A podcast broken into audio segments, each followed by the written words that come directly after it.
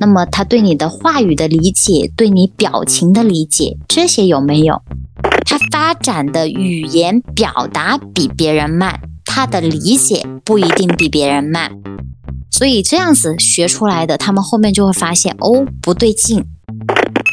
如果你喜欢我们的节目，想参与我们的群聊，分享不定期福利，可以添加微信 Cheese Radio C H E E S E R A D I O，加入我们的微信听友群。同时也感谢你把我这行说来话长推荐给你的朋友们。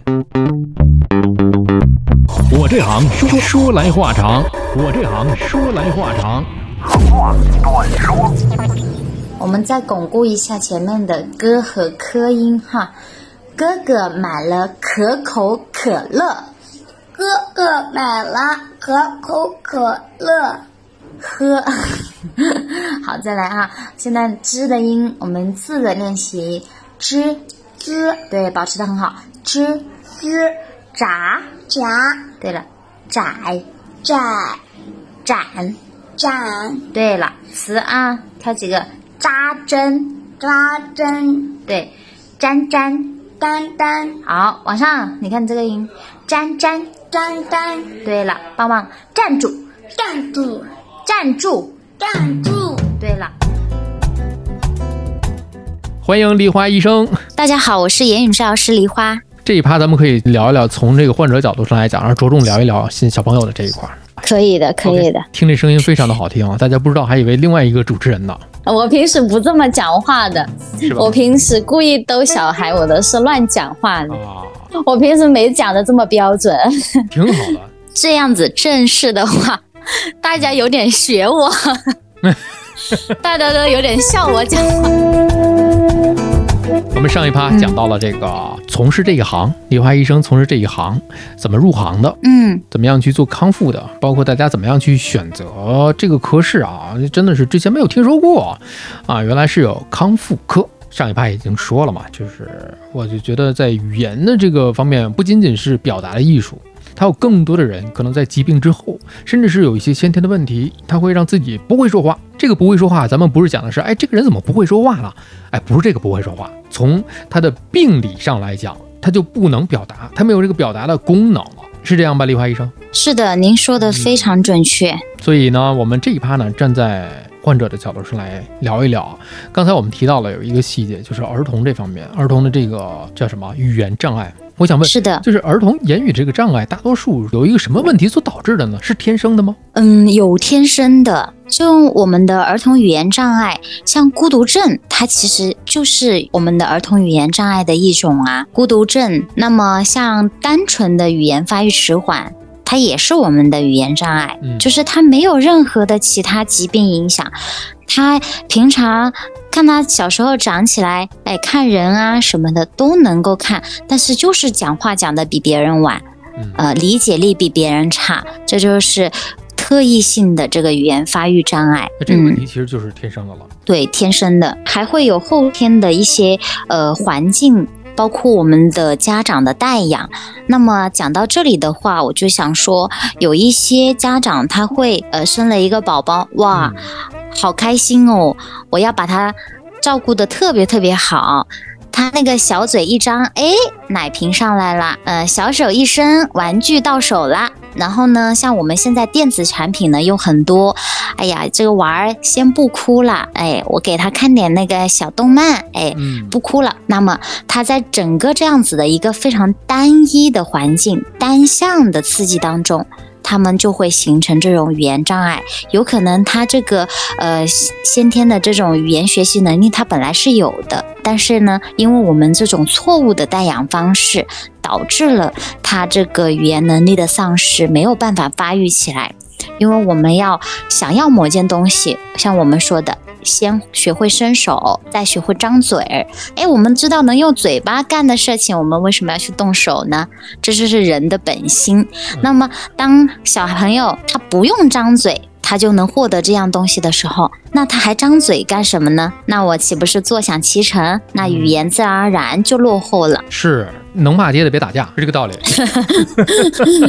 是，所以慢慢的就话就不会讲了。这个嘴巴呢，就就可能吃东西，哎，除了吃东西呢，其他的不会交流了，啊，你比方说我的小的时候，有很多的孩子是因为腼腆，经常会大人听见大人说的一句话，就是你不认路的时候，或者是不会的时候，多问一问，你鼻子眼儿底下长的是什么呀？不是嘴吗？是朋友们都说我是社牛，我不会认路的时候，一般不用手机，逮个路人，什么什么在哪里，你别说小孩儿了，成人也是拿个手机看个导航，我能用手机解决的，我就不跟人交流。我就是能用嘴巴交流的，我就不想用手机，因为还得打字呢。哦，是，所以是，成人都这样了，所以避免不了会给自己的这个小孩儿就有一些影响。嗯，是会有很大的关系。而且我们现在的环境呢，也是这种电子设备比较丰富，嗯你转个背就是一个平板。再转到这边就是一个电脑，嗯再转到那边又是一部电视，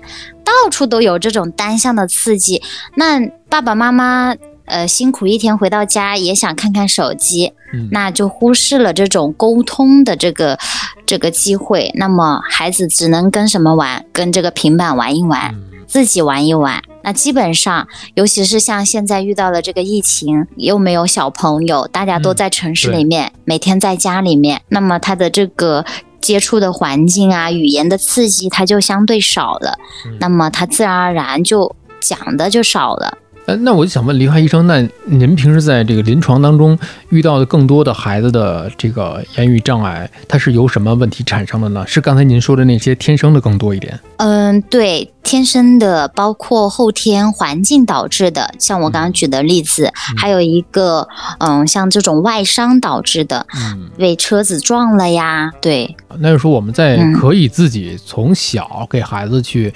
呃，去干预的时候，其实就应该有一个影响了。刚才您说的这个家长这个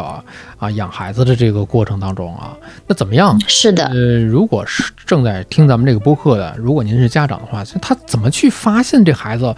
该说话时没有好好说话，或者讲是他跟其他的孩子，可能他没有现在这确实是不像以前那种大院子似的了啊，大家这种能够相互彼此抬头不见低头见，可能没法更多的去比较，可能更多是短视频，短视频里面说的未必是。对的，没有那么多的真正的这个医生啊，所以梨花医生帮助大家去分析一下这个小孩儿怎么样，大家会认为他到了这个年龄段他有障碍了，该去看医生了。嗯，具体到我们说的，从他的社交沟通的发展来说，我们就能够了解到这个孩子的语言发育。嗯，他出生的时候啊，比如说他能不能对。嗯，这个照顾他的爷爷奶奶有一点这种微笑呀，嗯或者说是哭闹呀，或者用手势指一指这个阿姨呀，美不美呀什么的，在我们这样子的语言刺激下，他能不能配合？那么在出生呃两到三个月啊，或者说是半岁之前，他有没有这样子的行为？那么在一岁的时候呢，他是不是会发出这种呃拜拜啦？最简单的播音拜拜，或者用摇摇头表示不想要这个东西。那么还有对这种呃小动物啊。表示出这种同理心啊，因为这里我就想到上次在抖音里面看到一个小姑娘，外国的小姑娘，她看到那个叶子落下来，她都哭了。那这样子就可以知道这个孩子就非常有同理心，那么他的情商就相当的高。那个孩子才三岁多，那么是不是就会发现，对照我们自己的这个孩子的发育，孩子在半岁的时候会不会说看到这个哭了，哎呦，你去逗他，哎呦，好伤心哦，伤心的哭了，他会不会瘪嘴啊？会不会有这种这种理解力？那我们是能观察的。如果他是非常淡漠的，整个一个不知所以的状态，那我们就确实要引起重视了，并不是说他一定要说话，那么他对你的话语的理解，对你表情的理解，这些有没有？对，我们就可以从这里面去发现。那么，在他孩子呃一岁半到两岁之间呢，他会不会说要这个东西，他就要指着你去拿，或者说就是用语言告诉你，哎呀，我想要这个东西啦。在呃两岁呢到三岁之间呢，他会不会用一些这种礼貌的语言，嗯然后呢跟你展开一些对话？如果说他在这样的一个阶段过程中没有达到这些能力，那我们其实都要引起重视。这个是两岁的这个嗯时间点，对，两岁之前，他对这种情感的理解、面部表情的理解，对这种手对指指点点的理解有没有？对，到后续到三岁、两岁半之后，基本上就可以，就是要有这种语句的这种绘画了。嗯，对，就是你跟他讲一些话，他都能用句子来回答你，对，哦。能听明白。那么到了倒装的话，就是嗯五岁，语序就它可以有了对对对，语序概念五岁有，才没有呃就没有关系，都没有关系。嗯您这么一，但是在四岁有可能小孩子也会有，像我关注到的那个抖音里面有一个哦叫做那个小可爱，我记不得他哦，叫薯条，他那个孩子才两岁，叫薯条，就可以有这些也是他什么都会讲。我就发现他爸爸妈妈对他的那种就是，比如说你最喜欢吃的就是，然后薯条就会把那个物品完成嘛，就相当于把句子完成。他爸爸妈妈就会给予他很多的耐心，然后去让他去扩充句子。所以我发现这个孩子语言能发展的这么好，跟他的爸妈这种带养方式是有非常大的关系的。哦每次他爸爸妈妈会很耐心的听他把那句话说完，甚至呢，爸爸妈妈会留一段句子让他来补充，这都是对孩子的语言发育会非常有帮助的。对我就发现薯条他爸妈就是这样做的。但是您刚才讲的这么一个问题，我觉得有点，有点让我有点感同身受的在哪儿呢？就说这个孩子五岁之前，他没有什么语序的这个精准语序的这个概念，我要这个只是指指点点，这不像极了我们不会另外一国语言的时候出去旅游的这个状态吗？嗯，是的，这就是我们会用手势语言啊。嗯，所以说，当孩子连手势语言都不会用，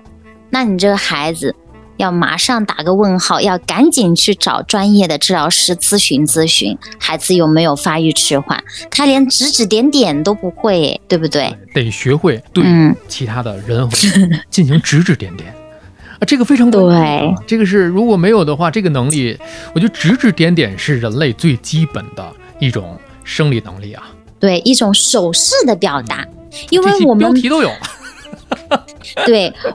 我们的那个语言是一方面，你看我们有这么多国家的语言，但是呢，我们的言语只有一种，就是讲，就是讲出来的就是语言语，对，所以呢，我们会不会去使用我们的言语？言语它就是说手势语啊，或者口头语啊，都是可以的。那么孩子们语言发育迟缓，就是连言语都不会，那你还希望他学到什么语言呢？对不对？我觉得一听您这讲这个，其实真的是跟播音主持的老师讲的大差不差。除了这个声音声带震动产生的你可听到的这个声音之外呀，你作为电视节目主持人或者是活动类型的节目主持人的时候，你还要有肢体语言，伸出一只手、一只胳膊。你的意思是什么？嗯让大家去看到那边，跟着你的头的嗯方向，这就是一个示意。比方说，一点头，证明这是一个断句。大家看这些新闻类的节目，即便没有那么大的肢体动作，每一个眼神、每一动作、每一动，它都代表了一句话的层次。嗯，是的，这个是非常好的案例，理解起来呢，其实通俗易懂。这么一说的话，大家可以在平时的这个生活当中啊，去观察一下，这是一个方面。另外一个方面，刚才通过您所讲解的这一个知识里面，你看这是交叉学科了。为什么孩子先看得到，然后呢再去模仿啊，然后动有动作，然后去模仿，然后再去说话？这里面为什么先看到呢？这个不正经的理解是因为光速比声速要快。光速有可能是正经啊，我这个我没无从考证啊，我不懂，所以我只能说我的不正经理解就是光速快的话，人的感知第一感知就是看见，对，所以我们说看见在听见，是不是？嗯。我们通常很难说我们听到，因为当我们的视我们确实视觉的传达到我们的呃大脑皮层，就是要比听觉感知要来得快一些。嗯因为我们的声音还要通过这种声波震动，慢慢的传入到我们的呃外耳道、中耳、内耳，再通过我们大脑的一系列的这个反应，才到我们的嘴巴。嗯那我们看一下，哎，阅读出来了，我们意思就自然而然就懂了，对不对？嗯我们现在看一眼这个东西，哦，这里有这样子的呃亚太什么什么，我看一眼我就明白了。嗯，但是我们可能听的时候会慢一些。哎您解释的那个挺在理的，我认同。我们可以照这个联合物理学家去搞一篇 SCI 啊，真的太专业了。刚才您说的这个，就这么一个小的一个孩子，从判断他是否正常，是否要给这个孩子打上一个问号，是否要去医院去治疗和康复的这个案例上来讲，其实这是一个过程吧，咱们就姑且管它叫做一个过程。其实这里面很多交叉、交叉领域、交叉学科。是遗传是一个，刚才咱们讲的这个认知能力是一个，还有这个家长的这个呃这个带养是一个，带养方式。再一个是自己的自身学习的吸收能力，对，跟孩子自主的能力也有关系，确实。但是有一个嗯问题啊，我就想问梨花医生啊，就在您接触的这些个孩子的康复过程当中的这些，有没有很明确的，就家长在语言上就有很大的一个障碍，然后带着孩子来就诊？家长会有语言障碍的话，曾经接诊过一个让我印象比较深刻的，但是在他们那个年代，他的家长应该是有三十八岁左右啊、嗯，他的奶奶跟我说的，他说这个孩子的爸爸原先就是个语言发育迟缓，哦，所以呢，这个孩子五岁来找到我，他为什么要来找到我呢？他已经变成了怎样的语言？鹦鹉学舌，嗯，他不理解他说出来话的意思。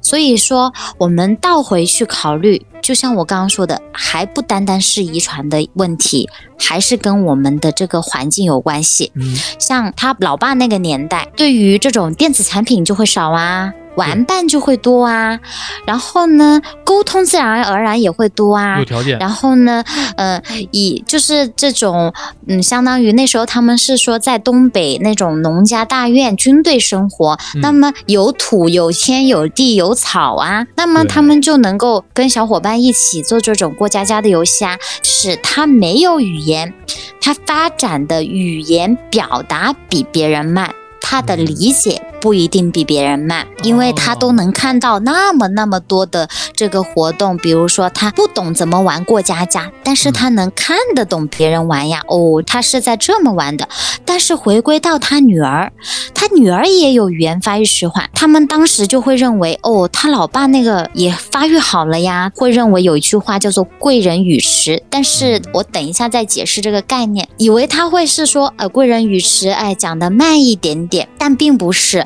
后面这个小孩来到我这里，变成鹦鹉学舌，他们都在等等待一个契机，就变嗯成这种很好的讲话，但并没有。为什么？他的这个环境太单一了，爸爸妈妈都是去上班了，只有奶奶带着他。然后呢，奶奶跟他的沟通呢，他因为他们没有专业的方法，只知道，嗯哎呀，你说这是什么？葡萄，哎呀，说的好，葡萄，好，葡萄，下次再说什么葡萄，好，一直在重复一句话，他会认为就是这样子，他根本没有理解话的意思，语法、语义、语用，他不理解用，他也不理解那个意思，他只知道单纯的模仿，所以这样子学出来的，他们后面就会发现哦，不对劲。还是得找治疗师干预一段时间。那么后面经过就是专业的训练，还是有所疗效，还是恢复了。以为是这个贵人语迟啊，对，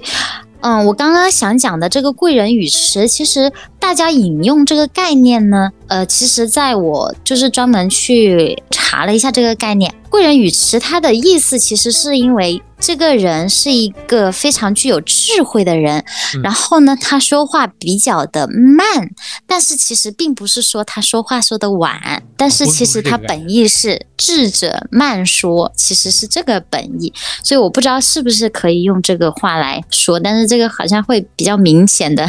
讲出来一点通俗易懂一点点。是是，让大家能够更好的去理解是我们的目的。是就是更多的人可能你看，有的时候就大家会讲，你看人家说话啊，非常的稳重，先想三思而后行，是吧？说的就是这个意思。是，先想好了怎么说，但是有的人就快人快语啊，有的人呢觉得这个人神经比较大条一点啊，他就说啊，这个人说话不动脑子，什么意思呢？就是他说话非常的快，嗯，并不在意他说话的这个聆听者，也就是我们讲的这个受众受者迅速的这个感受问题，自己是跟跟大是炮一样就说出来了，这是一种我觉得应该是一个行为方式。但是说话对于他们来讲，从病理上来讲，临床上来讲是没有问题的，这是两个概念。是吧两个概念。所以对于这种语言发育迟缓的来说，还是越早去进行专业的干预，给予他这种环境上的刺激。行为上的干预嗯。会对这个孩子的成长更有帮助，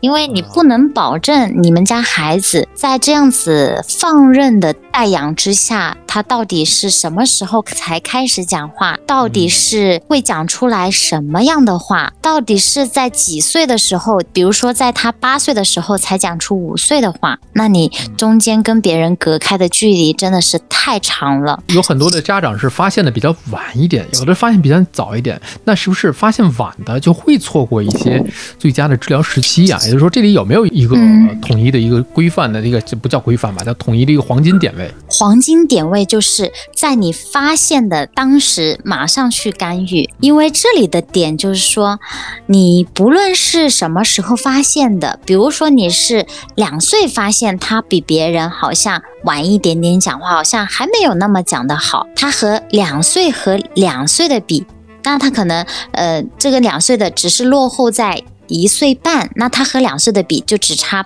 半岁的距离，但是你一个七岁的，像我现在手上有一个七岁的孩子，他的语言能力才在两岁半，那你去跟七岁的孩子比，不得了，差了好几岁，对不对？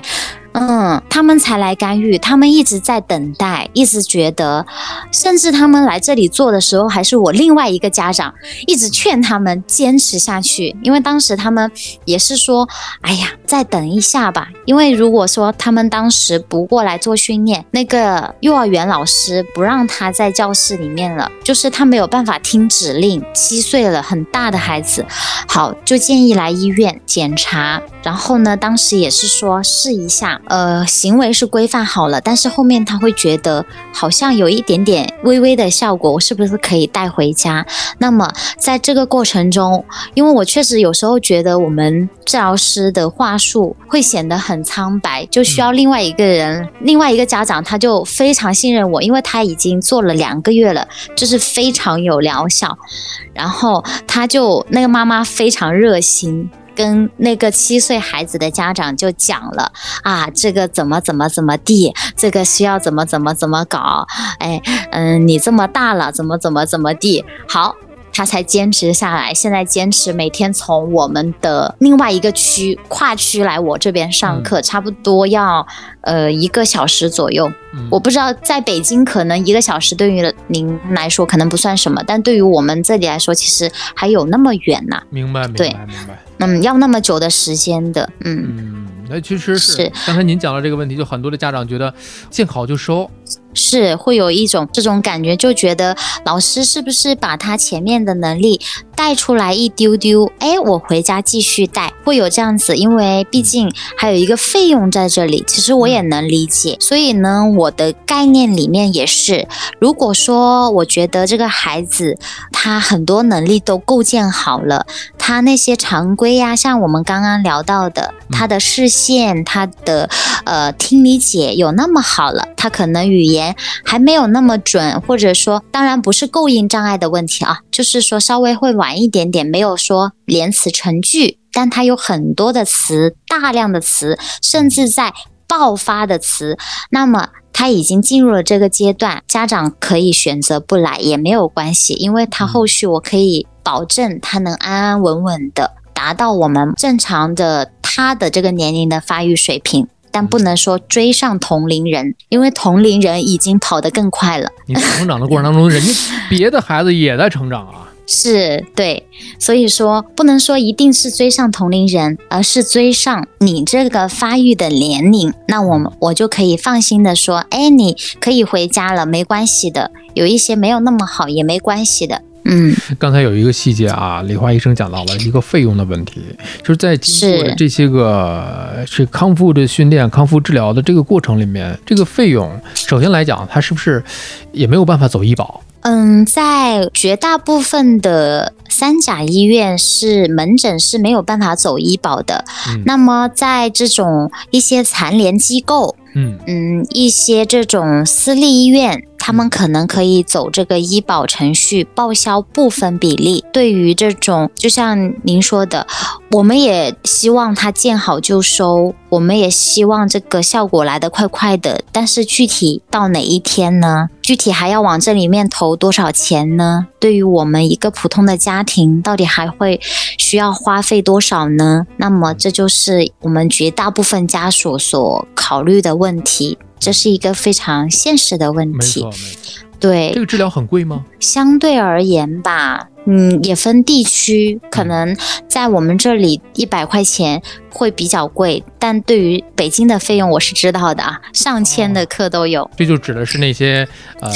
非医院机构了，是吧？非医院机构，但是呢，医院机构也会相对比我们城市贵。贵。，对对，跟那个各个城市的一个发达程度还是有关系啦。啊，因为了解了，所以我们嗯理解了。孩子的家长可能发现了，觉得我相信等一等，不像其他的可能慌不择路，他可能就觉得我等一等，我耐心等一等，会不会好起来？会不会有奇迹的发生？往往这个过程呢，你又耽误了，就是因小失大。对，但是其实呢，我也跟我的另外一个家长算过一笔账，就是他的孩子可能还是有偏带一点这种孤独症、谱系障碍的特征在里面，但现在已经慢慢的走出来了。嗯、我们这种孤独症的孩子走出来的话，有一个名称叫做摘帽，就是这个帽子把它摘掉。我跟他算了一笔账，就是他的家庭呢，可能也没有那么好哦，但我说一节课呢一百来块钱，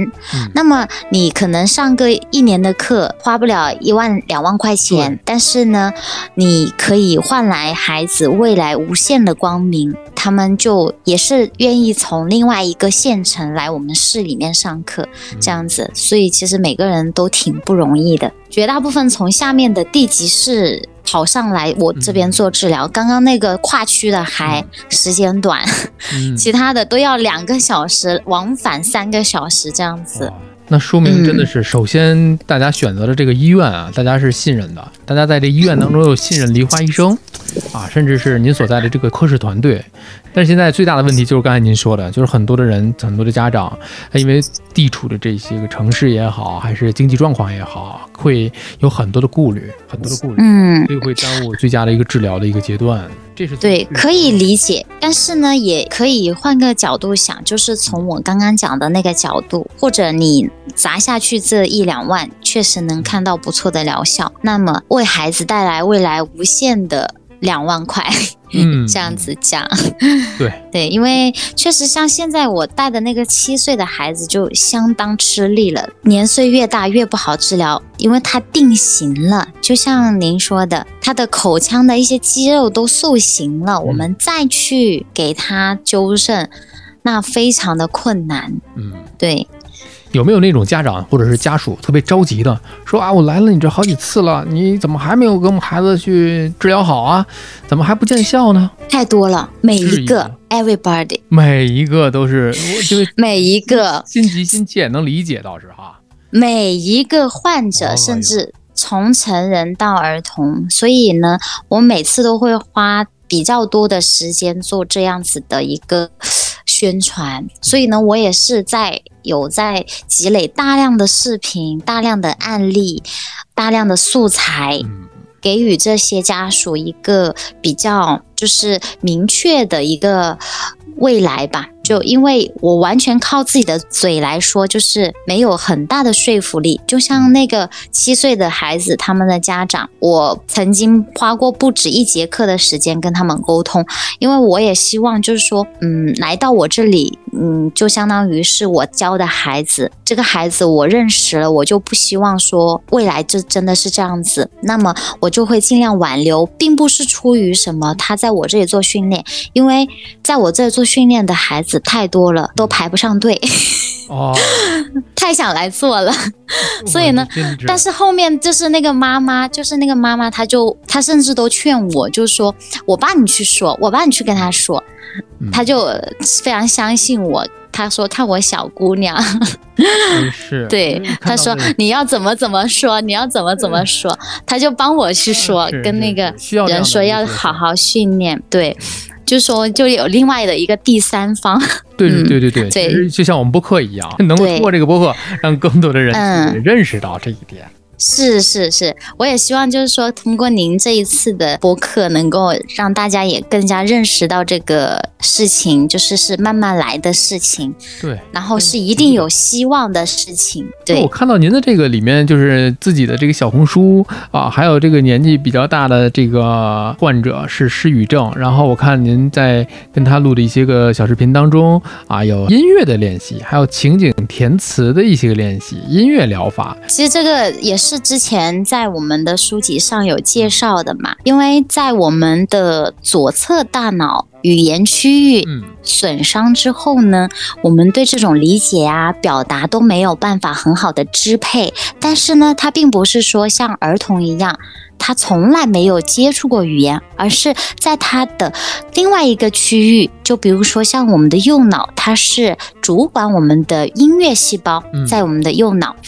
它的音乐细胞呢，它就会有所激活啊，所以呢，那我们就可以通过这种唱数啊，或者数数啊，因为像我现在问您，鹅鹅鹅，您记不记得是哪首诗？您肯定记得，读起来朗朗上口，这是刻在我们骨子里的东西。对，所以呢，在诗语症里面运用这个技巧呢，就可以通过这种音调，像我们那些《义勇军进行曲》啊，哦这些音调，唤醒他另外的那个区域的语言组织能力，从而呢，我们再输入相应的词，把这个带入进去，嗯哦，发现我的口语可以表达嘞。对，哦就是这样子的一个理。念。对，音调，然后呢，固有的这种节奏感、节律感，嗯，这是我们右脑所掌握的。但是如果说这个病人他右脑有损伤，他左脑没问题，那就更加轻松了。那我们甚至都可以跳过这一趴，他没准他就只有一点点吐字不清。就比如我今天接诊的那个病人，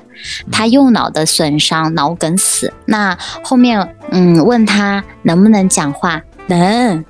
马上回答能讲话，讲的什么话？永州话，直接就回答出来了。对，所以说跟他我们大脑的分区也有关系。嗯，哎呦，原来是这样。刚才您讲到就是是这个语音语调，哎，又想到我们这之前接触的播音主持的这个，确实是很多的学习语音发音的时候，它更多的以模仿为开始。就像您的病人康复的时候，这个音模仿。对这个音乐语调，确实是很有能够让他去重拾这个语言功能的一个非常有力的一个工具啊。是我们最终的这个语言的行为干预模式，也就是一个模仿，嗯通过不断的模仿刺激，然后呢，这个唤醒他这个神经的一些呃递增啊，然后从而达到他去支配他的口唇舌，达到恢复到我们的语言。语言有障碍的患者，我是想知道他的这个意识，就是头脑会不会也有问题，还是说只是在这一块的这个神经和肌肉是有问题的，而脑子没有问题？这个就也是要回归到我们的病灶部位，像我刚刚举例的，哦左边、右边，或者说它就是损伤到了它的认知区域。像您嗯刚刚表达的那个意思，应该就是说，会不会他整个人说的不好听一点，就是傻了，嗯什么都不懂了。他并不是说听不懂或者说不出，他是所有的都不明白，那就就跟他的区域有关。这种我们叫做认知障碍。嗯但是失语症，它绝大部分的都是有点听不懂，嗯说不出。它并不是说这个东西他不知道，你要给他个牙刷，他照样知道刷牙，嗯他知道这里东西脏了，他知道等一下那个呃东西落哪了，别落梨花医生这儿了。嗯要记得带走，纸巾掉地上了，赶紧捡起来。他这些都清楚，他就是听不懂你的这个话术，这是和认知障碍有区别的地方。嗯，也就是说，认知障碍如果是想恢复起来，那就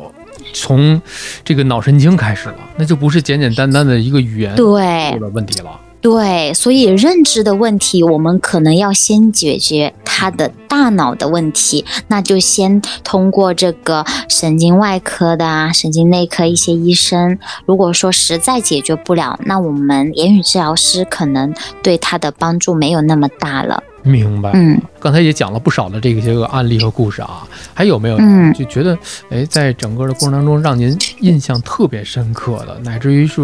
对您来讲就是感触还挺深的一些个小故事呢？嗯，就是包括现在都还有在做的，叫豆豆。嗯嗯，他是从去年六月份车祸，特重型的颅脑损伤，嗯要不是来得快，命都没有了。一个这么小的小娃娃啊，从开始的，我的小红书里面也有一个，现在拍了一个这种特型颅脑损伤的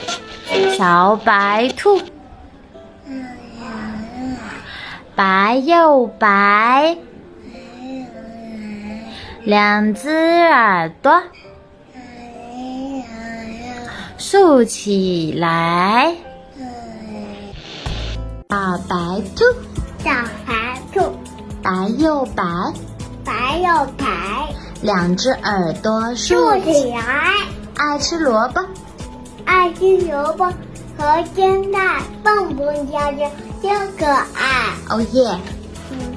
我们一起说 Thank you。，Thank you。耶。从那样的一个状态，整个人是昏昏沉沉，也就是我们说的潜意识、意识昏迷了的这种状态，慢慢的到达后面。我有视频里面也有的，跑过来，我叫他跑过来，跑过来。现在贼调皮，一个小女孩，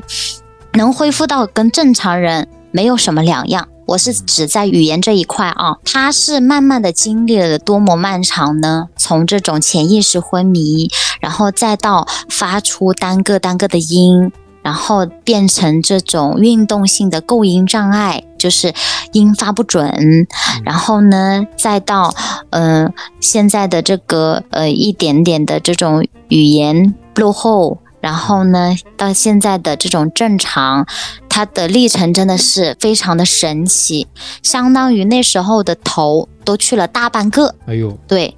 这么严重的一个情况，能够恢复成现在这个样子，真的是非常非常的不容易。所以呢，当然这个小孩子也长得非常的可爱，我非常的喜欢。想说的就是，小朋友确实他恢复的可能还是真的是具有无限可能。是这是真的令我想不到，因为开始的时候没有办法发音，听不懂我说什么，到后面慢慢的，真的是从波坡摸音到的特呢到滋呲呲，学完了这些所有的拼音，然后开始讲话，然后开始讲故事，开始跟我唱歌，真的是非常不容易。这个过程经历了多久啊？嗯，到呃今年的上半年为止，一年的时间。嗯，视频里面有的就是一个构音障碍的小朋友，戴了个小帽子。嗯嗯，大家对我那时候介绍的时候是一个构音障碍啦，但是其实开始它确实是属于失语，儿童性的这个失语。哦幸好他神经比较大条，比较乐观。哎，确实是这一点很重要，不仅要帮他去恢复他的言语能力，还要给他去构建一个强大的心理。是，还有牵涉到一点，我也感触也会比较深的。所以呢，嗯，之前就是每一个这种儿童的家属，嗯，成人的还好，儿童的家属呢，基本上都会在我面前哭一次。就是当他们来的时候，就觉得就很无奈啊，嗯就是各种情绪吧交织在一起。当然，我也很愿意跟他嗯们聊了，因为我们其实做儿童这种康复，也更多的要给家长一个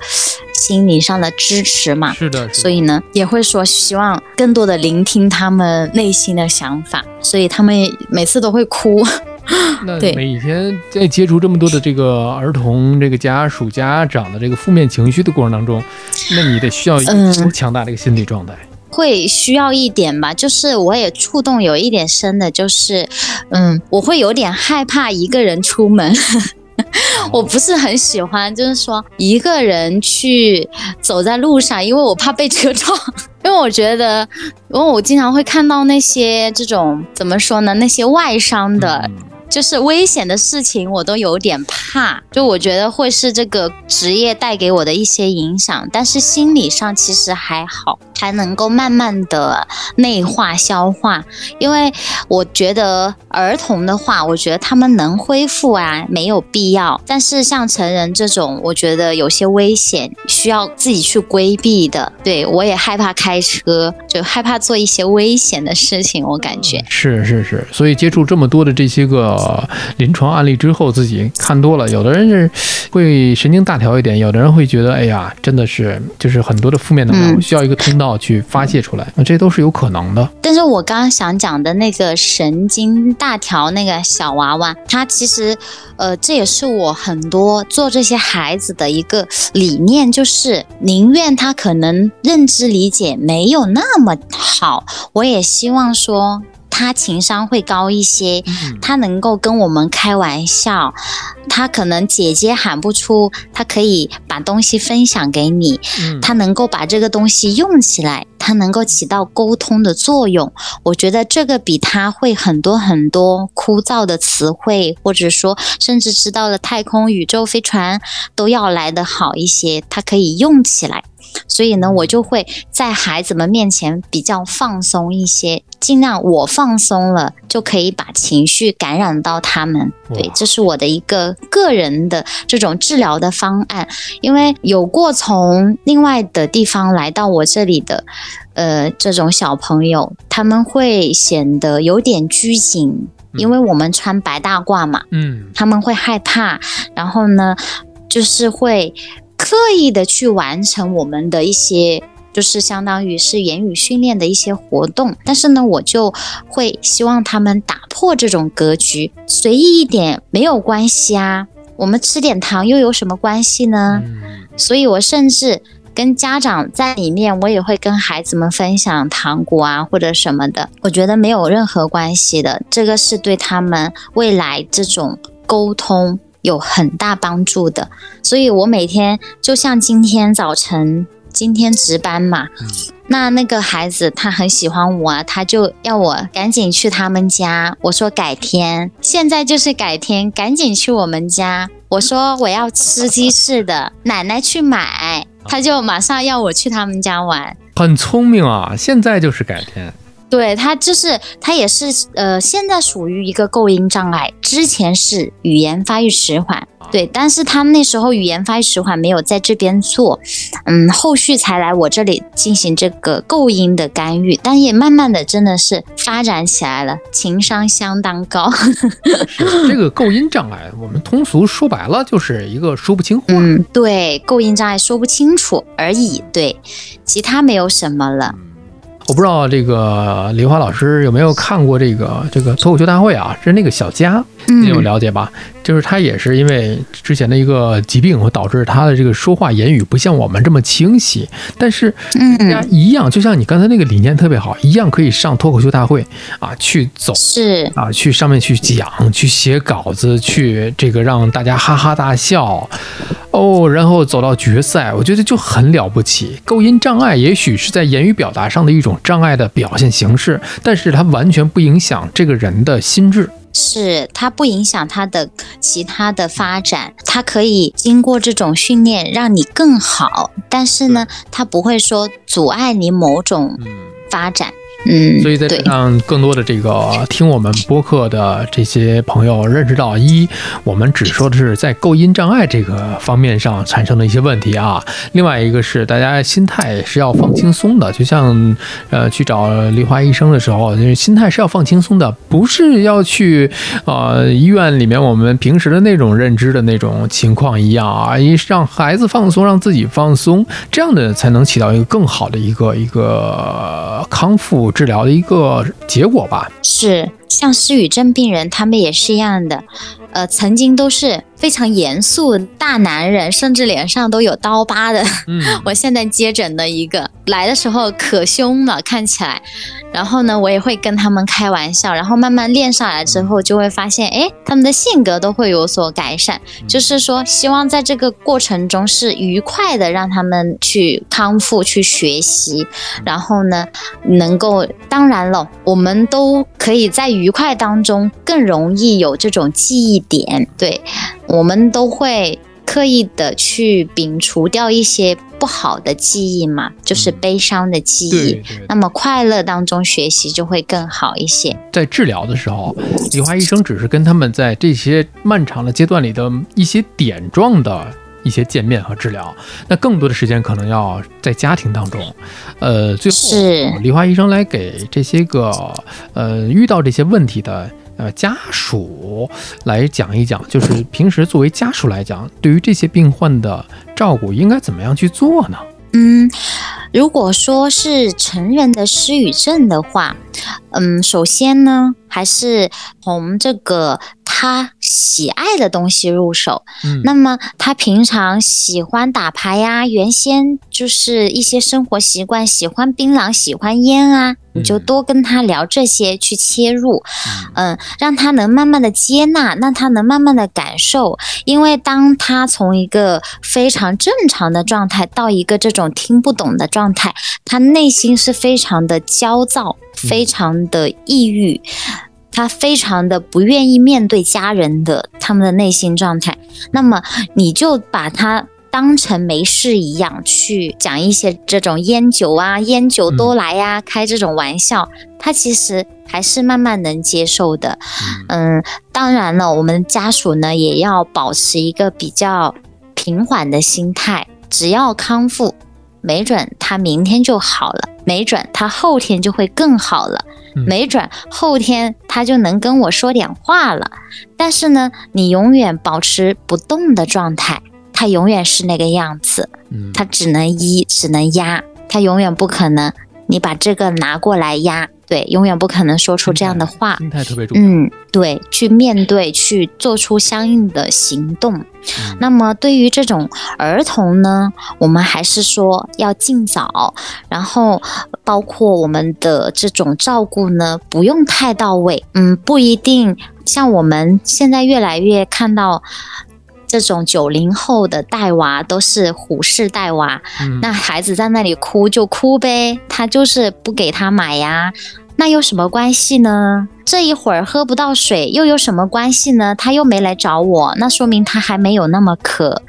嗯，他这一会儿又不来找我，他又有什么事情呢？那我们不要把所有的服务都到位了。服务到位之后，他会觉得，那我还要这张嘴干什么呢？对，嗯，所有的都可以放轻松，让孩子自己去做，在我们安全的范围情况下哦，让孩子放手去做，嗯，给予孩子创造这种更好的说话氛围，可以参考我们的那个小薯条的爸妈去引导。哎，这个引导特别好，而且对于刚才这个成人的这个失语症，呃，他有可能是先从他听理解来讲，就有一些问题，就有一些障碍。可能刚才我们回到上一趴的那个李华医生讲的，他对于这个东西，他认识，他知道这个牙刷递给他，他知道这是用来刷牙的，但是他对于你的这个话语，他未必能够完全能够吸收得了，他自己也完全表达，可能表达起来也是非常困难的。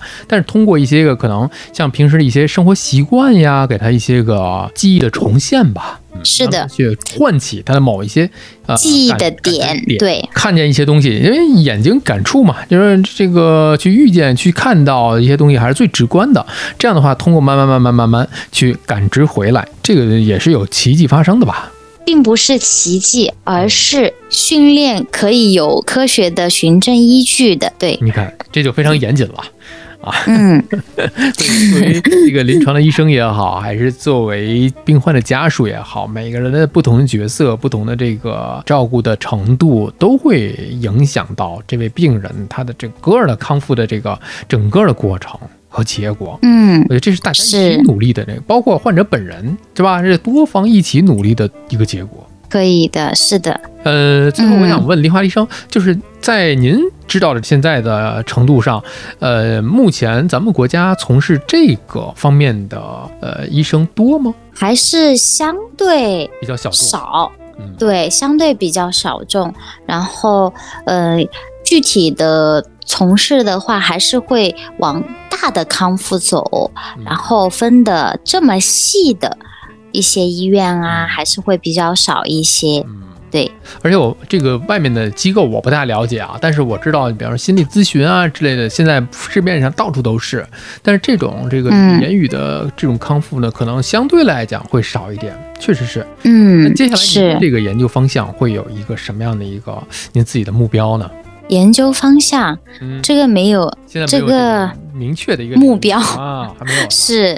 如果说就是刻意的要往哪个方向走的话，可能会想着接触儿童吧，因为我嗯个人也是觉得儿童有无限的可能。嗯就是他会不断的变化，就像我刚刚举的那个邀我去他家的那个孩子，嗯他来的时候虽然是以构音障碍为目标去做训练的，但是其实是有在带这种语句、语段的训练的，因为他那时候还是没有办法很好的把这些话语连起来，就像您说的。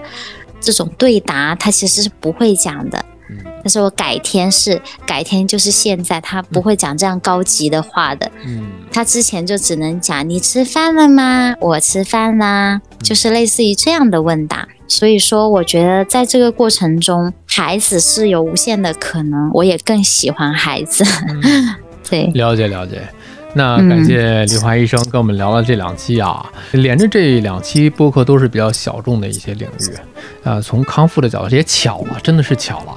啊，康复的这个巧了先先是讲了这个人体的这个运动啊，运动的康复，然后讲了这个言语，包括这个吞咽的这些个康复。哎呀，也是嗯希望大家能够，呃，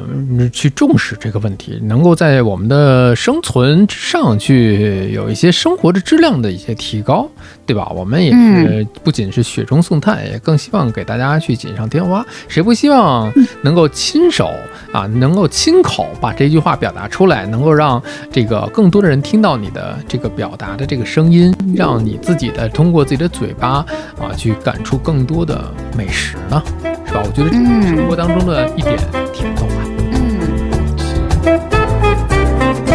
嗯。